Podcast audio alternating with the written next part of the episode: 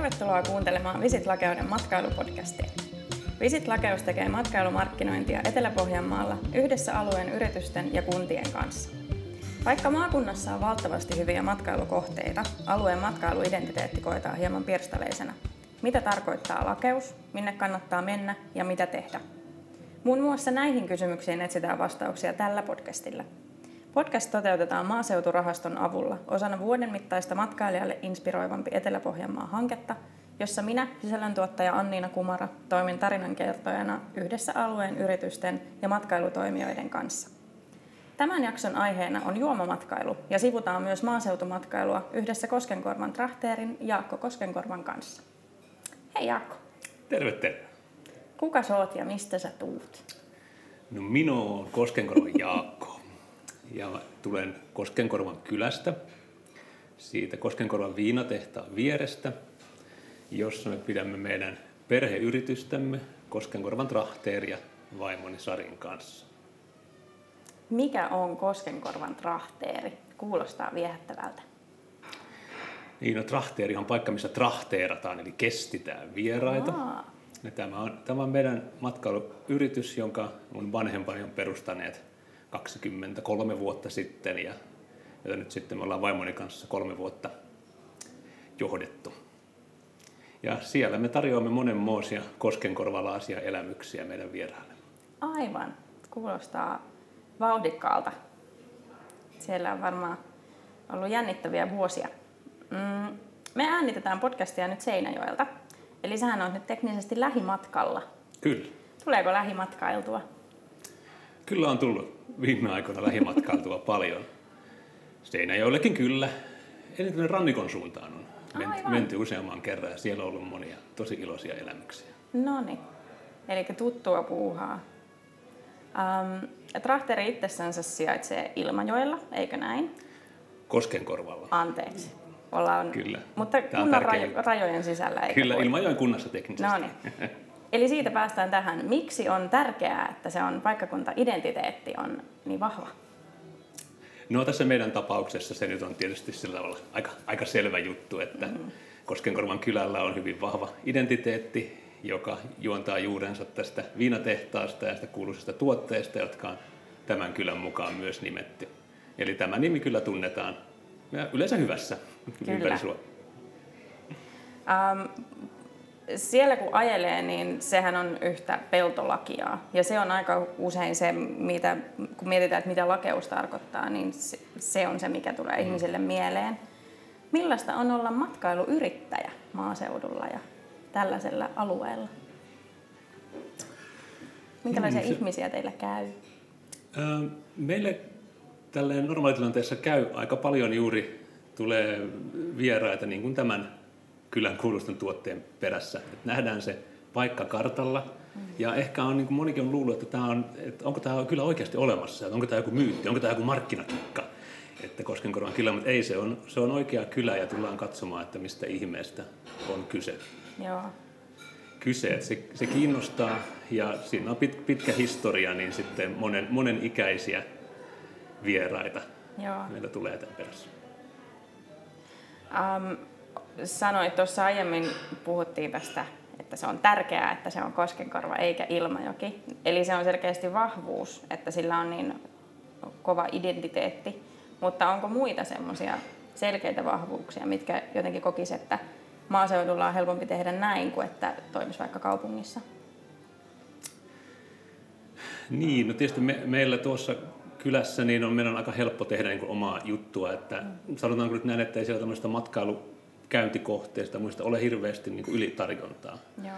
Että sikäli siinä on, on, on hyvä toimia ja niin mä aina mietin, että täällä maalla ja näillä lakeuksilla, että kun täällä on tilaa tehdä asioita, niin se on hyvä ja toteuttaa kaiken näköisiä omituisiakin visioita, niin se on yksi erittäin hyvä puoli tässä maaseutuyrittämisessä. Mitä sitten haasteita, mikä tekee tekemisestä vaikeaa? No kyllä se nyt selkeästi on se, että saada ihmiset tulemaan mm. tänne pit, pitkän matkan päähän. Välistä hankaliakin, hankaliakin teitä tulla, tulla, että miten ne saa sen idean, että miksi kannattaisi tulla tälle seudulle ja sitten, että miten, miten sinne pääsee ja, Mm. Ei, ei junat kulje kovin lähelle, ainakaan vielä. Ja tällä, näitä haasteita on, Joo. on toki paljon. Mitenkä väki sitten löytää teidät? Mitä kautta? Onko tullut mitään hulluja tarinoita, että kuinka te olette meistä kuullut?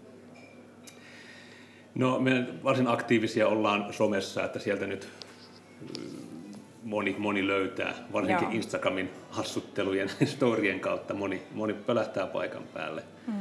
Mutta kyllä se monelle on vaan se, että on karttu karttaa, että koskenkorvaa ja sitten ajetaan sitä ohi, että mennäänpä käymään. Mm. Ja sitten kun löytyy kyltti tien vierestä vielä, joka meille päin opastaa, niin näitä, näitä sitten kesäisin varsinkin on, on mukavasti. Mutta muuten sitten kesä ulkopuolella tietysti se on niin kuin vielä, vielä haastavampaa. Ja siinä sitten meillä on toki pitkä, pitkä perinne tässä, että niin kuin sanoin, niin yli 20 vuotta tätä yritystä on, on ollut ja sinne on varsin hyvä maine, maine päässyt kertomaan näistä muun muassa meidän sauna- ja ruokapalveluista, niin niiden pohjalta on ollut hyvä rakentaa. Palataan kohta siihen saunaan, mutta um, siinä tosiaan on iso tehdas vieressä, johon ei taida itsessään päästä vierailemaan. Onko näin? Sinne hyvin harvat ja valitut Joo. vain pääs, pääsevät vierailemaan, sillä kyseessä on tämä Altian Koskenkorvan tehdas, niin on teo, teollinen operaatio ja hyvin tarkkaa sitten hygienian, hygienian kanssa. Mm. Mutta se on mahtava, mahtava maamerkki siinä ja se mitä siellä tehdään niin on, on hyvin kiinnostavaa ja varsinkin nyt viime aikoina mitä siellä on tehty tämmöisen niin kuin ympäristöystävällisemmän vähen, hiilipäästöjen vähentämisen kannalta, niin on hyvinkin ajan hermolla ja siitä on hieno kertoa meidän kävijöille. Mitä kaikkea ää, niin palvelua te olette rakentanut siihen kokonaisuuden ympärille? Oli tosiaan noista saunoista. Olen itsekin päässyt onnekkaana erään yritysporukan kanssa niitä testaamaan ja onhan se ihan mieletön.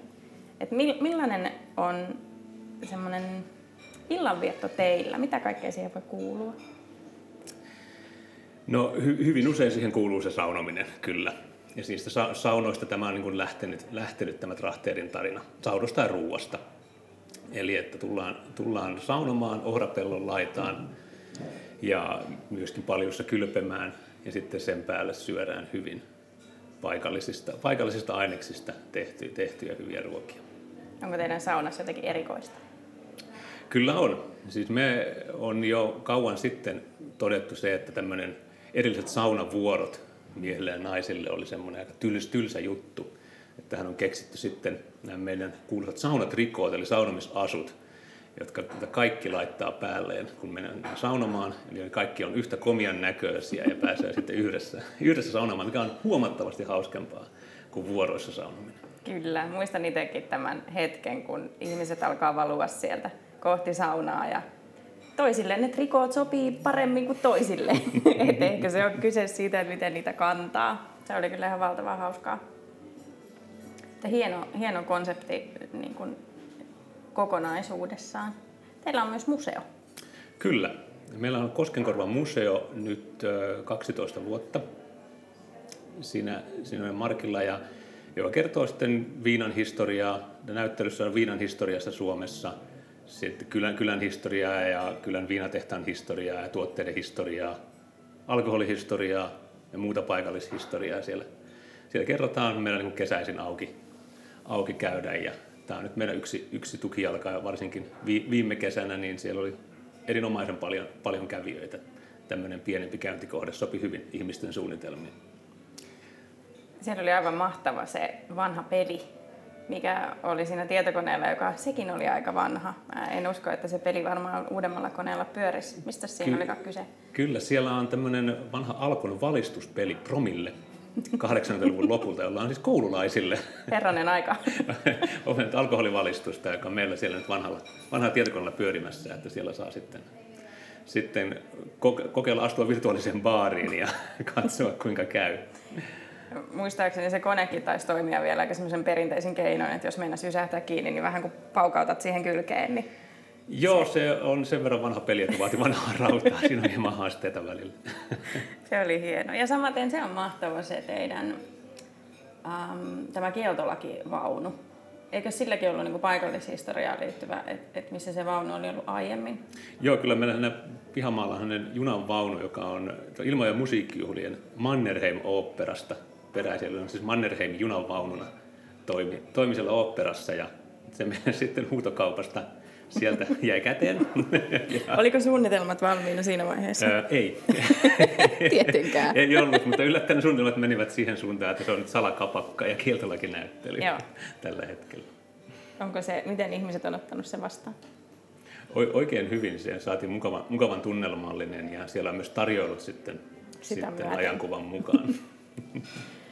Uh, no tästä itse asiassa hyvin, kun viittasit noihin uh, Ilmajoen musiikkijuhliin, että et minkälaista muuta siihen ympärille, kun te, jos miettii, että teillä on tämmöinen niin kun selkeästi rakentunut matkailukonsepti, niin mitä muuta se tarvii, jotta se toimii? Voiko se, pärjääkö se yksinään siellä maaseudun keskellä vai tarviiko se jotakin tukipalveluja? No sanotaan, että tässä on tässä kaksi tämmöistä puolta. Että meillä on paljon yksityistilaisuuksia, joita pitää niin kuin etupäässä yritykset mm. ja yksityiset syntymäpäiväjuhlia ja tietysti häitä ja tämän kaltaisia. Ja sitten meillä on näitä niin kuin, tällaisia satunnaisia kävijöitä, jotka tulevat käymään vaikka meidän museossa ja piipahtamaan kahvilla, kahvilassa. Mm. Niin äh, tämä ens, ensiksi mainittu, että nämä yksityistilaisuudet, niin siinä on niin kuin ehkä tärkeämpää se, se per, perinne ja että yritykset tietää, että tämmöinen paikka on olemassa, missä onnistuu viihdyttää vieraita tai omaa henkilökuntaa. Mutta sitten, sitten tämä toinen, nämä satunnaiset kävijät ja turistit, niin niissä sitten nämä kaikki muu ympärillä oleva on niin korostetun tärkeää. Niin kuin, että on ilmoilla musiikkijuhlat, on, tulee paljon väkeä, jotka tulevat meille syömään tai sitten kahville käymään. Erittäin tärkeitä juttuja meille. Ja niin, näitä, näitä olisi niin kuin hyvä, hyvä olla, olla enemmänkin tavalla tai toisella mm. näillä, näillä lakeuksilla. Onko jotenkin semmoista, että, että jollekin yrityks, yritykselle tai jollekin palvelulle olisi heti tilaus, että tämmöisen kun pistäisitte pystyyn, niin maaseudulla oltaisiin todella tyytyväisiä matkailun saralla? Hmm. No pari tulee mieleen, että esimerkiksi tuossa Ilmajoella niin majoituspalvelut on aika vähissä. Että niitä, niitä on nyt, mutta niitä nyt on tullut muiden ja myös meidän, meidän toimesta lisää. Eli se on ihan, menee, menee parempaan suuntaan. Mm.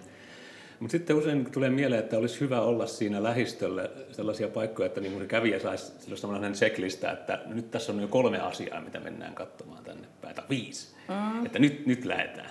Kyllä. Niin, niin kuin tällä, tällaisia juttuja. Kiertomatkaa, tämmöisiä niin kuin ehkä johonkin teemaan sopivia, mm. tai muuten vaan mielenkiintoisia, omituisia, uniikkeja paikkoja, missä käydä. Mikä on omituisinta, mitä teidän läheltä löytyy? Hmm. Hmm. Eräs tuota, niin, porukka nuor, nuoria tyyppejä oli Helsingistä roadtripillä, niin sanoivat, että tulivat katsomaan kaikkia outoja, outoja paikkoja. Ja sitten tulivat Koskenkorvalle ja olivat menossa tuuriin, mutta olivat käyneet katsomassa maailman suurinta perunankuorimaveistä. Hmm. en muista, missä se oli, mutta siinä niin kuin mieleen, että tässä on itse asiassa vähän samaa kuin Australiassahan on se, että jokaisella niin kuin kaupungilla tai pienelläkin kylällä on aina jotain tosi suurta. Mm. Et siellä on, itse kävin katsomassa tämmöistä suurta käärmettä ja suurta kumisaapasta. Joo. Niin ehkä tässä on, niissä ei ollut mitään järkeä, mm. niin ehkä tässä on vähän kyllä. samanlaista meininkiä, että kyllä vain nä- koska on outoa. Kyllä näitä on. Kurikassa on kusikivi. Mikä?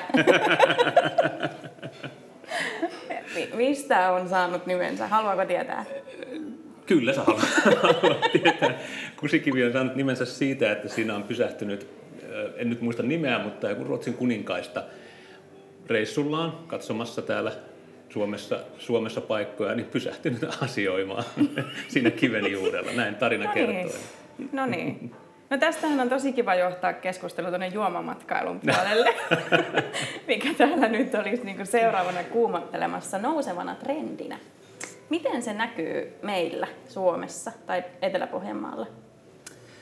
Me nyt niin viimeistään viime kesänä havahduttiin siihen, että tämmöinen juomamatkailu tai viinamatkailu, niin kuin mm. meistä sanotaan, niin, niin kuin kiinnostaa ihmisiä. Ja tässä oli nyt tuota, niin erityisesti veturina on Kyrö Distilleri, jota itse asiassa niin kuin löytyy sitten hienot tislaamakierrokset ja mielenkiintoinen tarina, joka on ollut tosi paljon julkisuudessa, niin se kiinnostaa ihmisiä paljon. Ja moni on sitten meidän iloksemme hokannut, että tässä on niin kuin teemamatkan paikka. Eli tullaan käymään Koskenkorvalla ja mennään käymään Kyrössä. Niin. Täällähän on tosi monta kohdetta, jos miettii, että että tislaamoja on kaksi, mikä mm. on yhdelle maakunnalle Suomen kokoisessa paikassa aika paljon. Kyllä. Ja sitten löytyy panimoja ja myös viiniä saa Etelä-Pohjanmaalta. Juuri näin, ja tähän myös havahduttiin kuluvana keväänä, että no juoman tuotantoa, kun oikein asiaa tutkimme, niin sitähän on tosi paljon. Että panimoitakin oli viisi kappaletta tässä, kun ottaa Vaasan, Vaasan tähän mm. rinkiin mukaan myös. Löytyy hyvin, löytyy viinitilaa, ja löytyy jopa siiderin valmistusta Ylistarosta mikä pääsi, pääsi yllättämään. Eli siinähän on niin kuin koko, lähes koko juomarepertuaari mm. oli, oli sitä myöten kasassa. Ja teidän äh, myymälästähän, eikö se nyt ainakin kesän ajan ollut ihan myynnissä Kyllä, kaikki? että me sitten otimme näitä kaikkia lakeuksien parhaita juomia, juomia meille myyntiin, koska hokasimme, että kun on ulosmyyntioikeus, mm. niin saamme, tämmöisen tehdä. Ja tämä on ollut oikein hyvä, hyvä lisä meille ja on, on sitten olleet suosittuja tuliaisia jotenkin näin viinaturistien keskuudessa. Ja varmaan aika hyvä semmoinen niin havainnollistaja sille, että ihmiset, jotka tulee käymään, niin sitten sille on joku syy, että miksi juuri nämä siiderit on vaikka meillä myynnissä, että nämä saa tästä läheltä, niin heillä on myös sitten ehkä syy lähteä seuraavalle tislaamolle tai panimolle hmm. käymään. Että. Kyllä. Hieno, hieno niin verkostoitumismahdollisuus ja sitä alkaa pikkuhiljaa nousta kyllä tai ainakin tuntuu täältä matkailupuolelta katellessa, niin tuntuu, että pikkuhiljaa aletaan hyödyntää. Se on hieno. Um, miten sä itse matkailet? Onko, tuota, käytkö lähellä vai kaukana normaalitilanteessa? Nyt sanoit, että oli paljon lähimatkailua sattuneesta syystä, mutta, mutta miten? Eh, ehkä matkailu on tämmöistä niin kuin harvakseltaan ja hyvin suunniteltua. Että meillä on neljä lasta ja perhematkailu sillä porukalla. No se vaatii, se vaatii Tuleeko tislaamun matkailtua perheen kesken? Ää, no kyllä se on vähän semmoinen vitsi on perheen keskuudessa, että jos jossain vaiheessa reissua, niin iskä menee käymään tislaamukierroksella. Niin, mutta tosiaan on hyvin suunniteltua reissuja, joita sitten valmistellaan pitkään ja ollaan sitten ehkä vähän, vähän pidempään, kun lähdetään. Tällaisia ne on olleet. Onko pystynyt ammentamaan jotain oppeja omaan yritystoimintaan? Voi kyllä. Se on aina, aina niin kuin tietysti mielessä, kun matkaillaan, että näitä kohteita valitaan myös sen mukaan, että sieltä saa, mm. sitten, saa sitten jotain ideoita. Ja, ja se, se viinomatkailu kautta maailman, yleensä aina löytyy se paikallinen, paikallinen tuote, jota sitten, johon voi käydä tutustumassa. Ja sehän on tosi kiinnostava tapa nähdä se paikka. Mm. Et toiset etsii sen niin kulttuurin puolesta tai musiikin puolesta ja sitten taas maut on ihan oma, Kyllä. oma lukunsa. Et se on ehkä vähän Suomessakin, jos, tai ylipäätään jos miettii matkailua, niin ei sitä aina tule ajateltua, että se kahvilakokemuskin on osa sitä matkaa. Mutta se on usein se, mistä laitetaan kuva Instagramiin. Niin. Että se on, siellä on aika paljon hyödynnettävää potentiaalia. Onko mitään semmoista matkamuistoa tai tällaista, niin kuin mitä olet tuonut kotiin maailmalta? Tai onko teillä Trahteerilla jotain matkamuistoja, mitä ihmiset ostaa?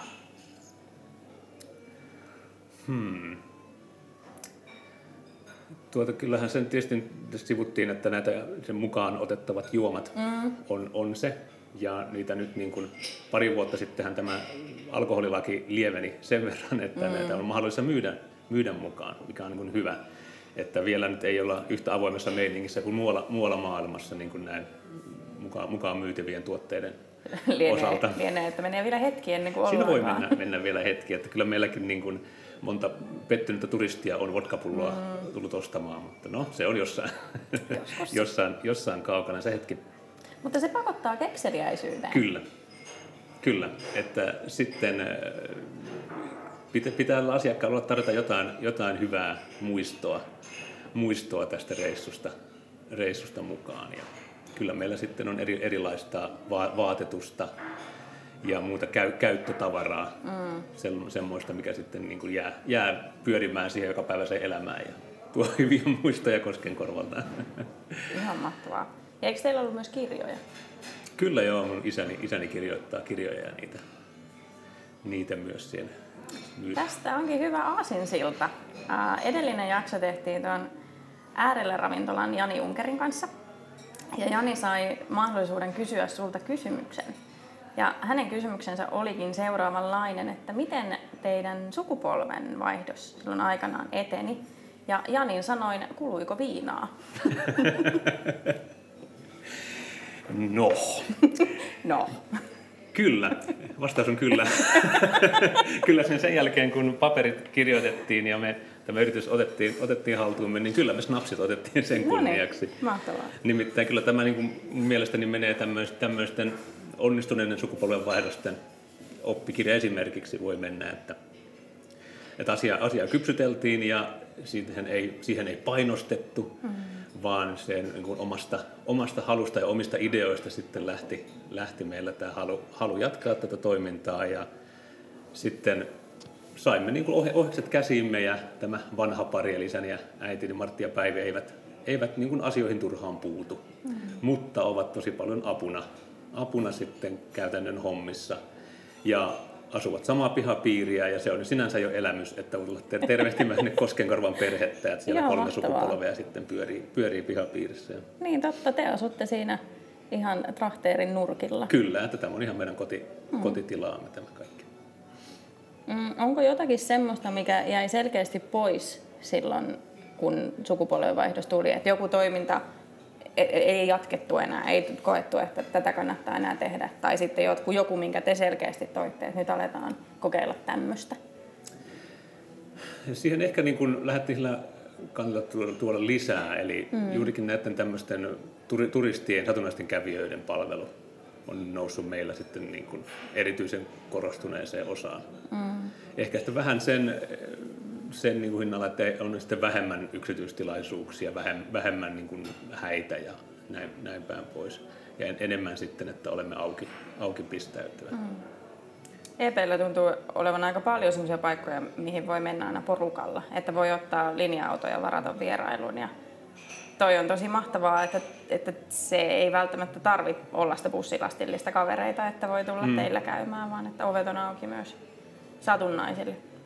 Ja tuo varmaan muuttuu vähän hitaasti, että ihmiset ei heti ymmärrä, että tuonnekin voi mennä. Se oli just näin, että pitkään trahteri oli niin kuin vuosikymmenet siinä, että vain tilauksesta, mm. niin siinä on ollut niin kuin hommaa saada ihan niin kuin lähtien sitä kyläläisistä että per, perille, että tänne voi ihan tulla. Mm. tulla ja, mutta kyllä nyt on otettu, otettu ilolla vastaan, että meillä on tera, terassi auki, että kyllä ainoa, ainoa terassi, niin kyllä siellä paikalliset mukavasti käy. Mitä teidän terassilla tapahtuu? Onko siellä, siellä on baari auki? Kyllä, drinkit tehdään ainoastaan Koskenkorvasta. Kuten tapoin kyllä, kuuluu. Kyllä. Repertuaari on valtava. Meillähän on maailman laajin valikoima Koskenkorvaa tarjolla.